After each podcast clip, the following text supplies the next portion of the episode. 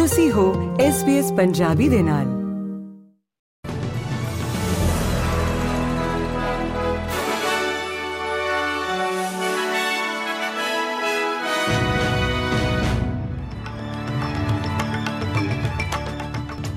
SBS ਦੇ news room ਵਿੱਚ ਆਪ ਸਭ ਦਾ ਸਵਾਗਤ ਹੈ। ਆਓ ਨਜ਼ਰ ਮਾਰਦੇ ਹਾਂ ਅੱਜ ਦੀਆਂ ਮੁੱਖ ਖਬਰਾਂ ਦੇ ਉੱਤੇ।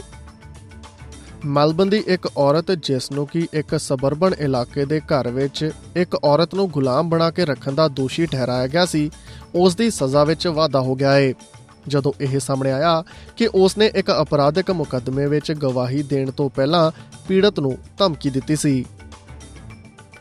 2021 ਵਿੱਚ ਕੁਮਤਨੀ ਕਨਨ ਅਤੇ ਉਸਦੇ ਪਤੀ ਕੰਦਾਸਾਮੀ ਕੰਦਾਸਾਮੀ ਨੂੰ ਇੱਕ ਜਿਊਰੀ ਦੁਆਰਾ ਜਾਣਬੁੱਝ ਕੇ ਇੱਕ ਗੁਲਾਮ ਰੱਖਣ ਅਤੇ ਹੋਰ ਅਪਰਾਧਾਂ ਲਈ ਦੋਸ਼ੀ ਪਾਇਆ ਗਿਆ ਸੀ। ਔਰਤ ਜੋ ਕਿ ਅਨਪੜ੍ਹ ਸੀ ਅਤੇ ਅੰਗਰੇਜ਼ੀ ਨਹੀਂ ਬੋਲਦੀ ਸੀ, ਉਸ ਦਾ ਪਾਸਪੋਰਟ ਜ਼ਬਤ ਕਰ ਲਿਆ ਗਿਆ ਸੀ ਅਤੇ ਉਹ ਜੋੜੇ ਦੇ ਬੱਚਿਆਂ ਦੀ ਦੇਖਭਾਲ ਕਰਨ ਅਤੇ ਘਰ ਦਾ ਕੰਮ ਕਰਨ ਵਿੱਚ ਪ੍ਰਤੀ ਦਿਨ 23 ਘੰਟੇ ਤੋਂ ਵੱਧ ਕੰਮ ਕਰਦੀ ਸੀ।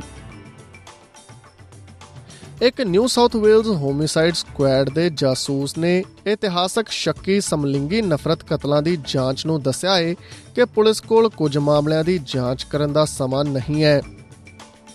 Detective chief inspector Davy Laidlaw ਨੇ LGBTIQ+ ਨਫ਼ਰਤੀ ਅਪਰਾਧਾਂ ਦੀ ਵਿਸ਼ੇਸ਼ ਜਾਂਚ ਵਿੱਚ ਮੰਨਿਆ ਕਿ ਪੁਲਿਸ ਨੇ 1970 ਅਤੇ 2010 ਦੇ ਵਿਚਕਾਰ 30 ਅਣਸੁਲਝੇ ਕਤਲਾਂ ਨਾਲ ਸੰਬੰਧਿਤ 200 ਤੋਂ ਵੱਧ ਦਸਤਾਵੇਜ਼ਾਂ ਦੀ ਅਜੇ ਤੱਕ ਜਾਂਚ ਕਰਨੀ ਹੈ।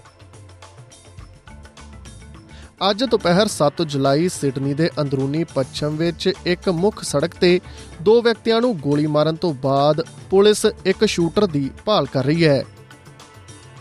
ਮੈਰੀਕਵਿਲ ਦੇ ਮੈਰੀਕਵਿਲ ਰੋਡ ਤੇ ਚੱਲੀਆਂ ਗੋਲੀਆਂ ਵਿੱਚ ਦੋ ਆਦਮੀ ਬੰਦੂਕ ਦੀ ਗੋਲੀ ਨਾਲ ਜ਼ਖਮੀ ਹੋ ਗਏ, ਜਿਸ ਤੋਂ ਬਾਅਦ ਐਮਰਜੈਂਸੀ ਸੇਵਾਵਾਂ ਨੇ ਮੌਕੇ ਤੇ ਪਹੁੰਚ ਕੇ ਮੌਕਾ ਸੰਭਾਲਿਆ। ਦੋਵਾਂ ਵਿਅਕਤੀਆਂ ਦਾ ਹਸਪਤਾਲ ਲਿਜਾਣ ਤੋਂ ਪਹਿਲਾਂ ਪੈਰਾਮੈਡਿਕਸ ਦੁਆਰਾ ਇਲਾਜ ਕੀਤਾ ਗਿਆ ਹੈ ਇੱਕ ਵਿਅਕਤੀ ਜਿਸ ਦੀ ਉਮਰ 20 ਸਾਲ ਦੀ ਹੈ, ਦੀ ਹਾਲਤ ਗੰਭੀਰ ਦੱਸੀ ਜਾ ਰਹੀ ਹੈ, ਜਦਕਿ 33 ਸਾਲਾਂ ਦੀ ਉਮਰ ਦਾ ਦੂਸਰਾ ਵਿਅਕਤੀ ਸਥਿਰ ਹਾਲਤ ਵਿੱਚ ਹੈ। ਆਸਟ੍ਰੇਲੀਆ ਦੇ ਸਿੱਖਿਆ ਮੰਤਰੀ ਅਧਿਆਪਕ ਸਿਖਲਾਈ ਦੇ ਪ੍ਰਸਤਾਵ ਸੁਧਾਰ ਦਾ ਸਮਰਥਨ ਕਰ ਰਹੇ ਨੇ। ਟੀਚਰ ਐਜੂਕੇਸ਼ਨ ਐਕਸਪਰਟ ਪੈਨਲ ਦੁਆਰਾ ਕੀਤੀਆਂ ਗਈਆਂ ਸਿਫਾਰਸ਼ਾਂ ਵਿੱਚ ਅਧਿਆਪਕ ਸਿੱਖਿਆ ਪ੍ਰੋਗਰਾਮਾਂ ਨੂੰ ਮਜ਼ਬੂਤ ਕਰਨਾ, ਵਿਹਾਰਕ ਅਧਿਆਪਨ ਅਨੁਭਵਾਂ ਵਿੱਚ ਸੁਧਾਰ ਕਰਨਾ ਅਤੇ ਮਿਡ ਕੈਰੀਅਰ ਦਾਖਲਿਆਂ ਲਈ ਪੋਸਟ ਗ੍ਰੈਜੂਏਟ ਅਧਿਆਪਕ ਸਿੱਖਿਆ ਨੂੰ ਹੁਲਾਰਾ ਦੇਣਾ ਸ਼ਾਮਲ ਹੈ। ਫੈਡਰਲ ਸਿੱਖਿਆ ਮੰਤਰੀ ਜੇਸਨ ਕਲੇਅਰ ਅਤੇ ਉਹਨਾਂ ਦੇ ਰਾਜ ਅਤੇ ਖੇਤਰੀ ਹਮਰੁਤਬਾ ਪੈਨਲ ਦੀਆਂ ਸਾਰੀਆਂ 14 ਸਿਫਾਰਸ਼ਾਂ ਲਈ ਸਿਧਾਂਤਕ ਤੌਰ ਤੇ ਸਹਿਮਤ ਹੋਏ ਨੇ, ਜਿਸ ਵਿੱਚ 2023 ਦੇ ਅੰਤ ਤੱਕ ਵਿਹਾਰਕ ਅਧਿਆਪਨ ਲਈ ਰਾਸ਼ਟਰੀ ਦਿਸ਼ਾ ਨਿਰਦੇਸ਼ ਅਤੇ ਮਾਨਤਾ ਮਾਪਦੰਡ ਅਤੇ ਪ੍ਰਕਿਰਿਆਵਾਂ ਨੂੰ ਫਿਕਸ ਕਰਨਾ ਸ਼ਾਮਲ ਹੈ। ਨਿਊ ਸਾਊਥ ਵੇਲਜ਼ ਦੀ ਇੱਕ ਯੂਨੀਵਰਸਿਟੀ ਦਾ ਅਧਿਐਨ ਕਹਿੰਦਾ ਹੈ ਕਿ ਆਸਟ੍ਰੇਲੀਆ ਵਿੱਚ ਸ਼ਰਨਾਰਥੀ ਪਿਛੋਕੜ ਵਾਲੀਆਂ ਔਰਤਾਂ ਨੂੰ ਕੋਵਿਡ-19 ਮਹਾਮਾਰੀ ਦੇ ਨਾਲ ਸੰਬੰਧਿਤ ਮਾਨਸਿਕ ਸਿਹਤ ਸਮੱਸਿਆਵਾਂ ਤੋਂ ਪੀੜਤ ਹੋਣ ਦੀ ਜ਼ਿਆਦਾ ਸੰਭਾਵਨਾ ਹੈ।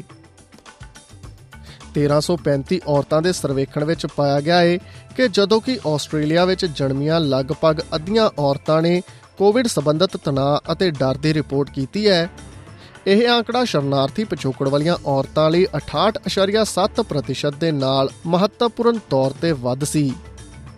ਇੱਕ ਅਦਾਲਤੀ ਸੁਣਵਾਈ ਵਿੱਚ ਪਾਇਆ ਗਿਆ ਹੈ ਕਿ ਮਾਰਚ 2021 ਵਿੱਚ ਅਗਵਾ ਕਰਕੇ ਕਤਲ ਕੀਤੀ ਗਈ ਐਡੀਲੇਟ ਸ਼ਹਿਰ ਦੀ ਰਹਿਣ ਵਾਲੀ ਨਰਸਿੰਗ ਦੀ ਵਿਦਿਆਰਥੀ 21 ਸਾਲਾ ਜਸਮੀਨ ਕੌਰ ਨੂੰ ਉਸ ਦੇ ਐਕਸ ਬॉयਫ੍ਰੈਂਡ ਤਾਰਕ ਜੋਤ ਸਿੰਘ ਦੁਆਰਾ ਅਗਵਾ ਕਰਕੇ ਲਗਭਗ 650 ਕਿਲੋਮੀਟਰ ਦੂਰ ਲਿਜਾ ਕੇ ਅਤੇ ਦੱਖਣੀ ਆਸਟ੍ਰੇਲੀਆ ਰਾਜ ਦੇ ਰਿਮੋਟ ਫਲਿੰਡਰ ਰੇਂਜ ਵਿੱਚ ਜ਼ਿੰਦਾ ਦਫਨਾਇਆ ਗਿਆ ਸੀ। ਕੌਰ ਨੂੰ 5 ਮਾਰਚ 2021 ਨੂੰ ਉਸ ਦੀ ਕੰਮ ਵਾਲੀ ਥਾਂ ਤੋਂ ਅਗਵਾ ਕਰ ਲਿਆ ਗਿਆ ਸੀ। ਅਤੇ ਕਾਰ ਦੇ ਬੂਟ ਵਿੱਚ ਕੇਬਲਾਂ ਨਾਲ ਬੰਨ ਕੇ 400 ਮੀਲ ਦੂਰ ਲਿਜਾਇਆ ਗਿਆ ਸੀ। ਕਥਿਤ ਦੋਸ਼ੀ ਨੇ ਕੌਰ ਦੇ ਗਲੇ ਤੇ ਕੱਟ ਮਾਰਨ ਤੋਂ ਬਾਅਦ ਉਸ ਨੂੰ ਜ਼ਿੰਦਾ ਇੱਕ ਕਬਰ ਵਿੱਚ ਦਫਨਾ ਦਿੱਤਾ ਸੀ। ਸਿੰਘ ਨੇ ਕਤਲ ਦਾ ਦੋਸ਼ ਕਬੂਲ ਕਰ ਲਿਆ ਹੈ ਪਰ ਬੁੱਧਵਾਰ ਨੂੰ ਸੁਪਰੀਮ ਕੋਰਟ 'ਚ ਸਜ਼ਾ ਸੁਣਾਉਣ ਦੌਰਾਨ ਉਸ ਦੇ ਅਪਰਾਧ ਦੇ ਭਿਆਨਕ ਵੇਰਵੇ ਸਾਹਮਣੇ ਆਏ।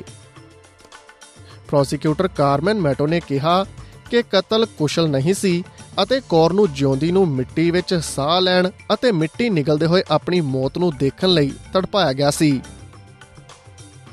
ਇਸ ਦੇ ਨਾਲ ਹੀ ਖਤਮ ਹੁੰਦਾ ਹੈ ਅੱਜ ਦਾ ਖਬਰਨਾਮਾ। ਐਸਪੀਐਸ ਪੰਜਾਬੀ ਤੋਂ ਮੈਂ ਹਾਂ, Bharat Nagpal.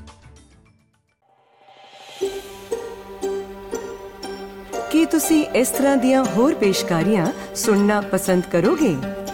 Apple Podcast, Google Podcast Spotify ਜਾਂ ਜਿੱਥੋਂ ਵੀ ਤੁਸੀਂ ਆਪਣੇ ਪੋਡਕਾਸਟ ਸੁਣਦੇ ਹੋ।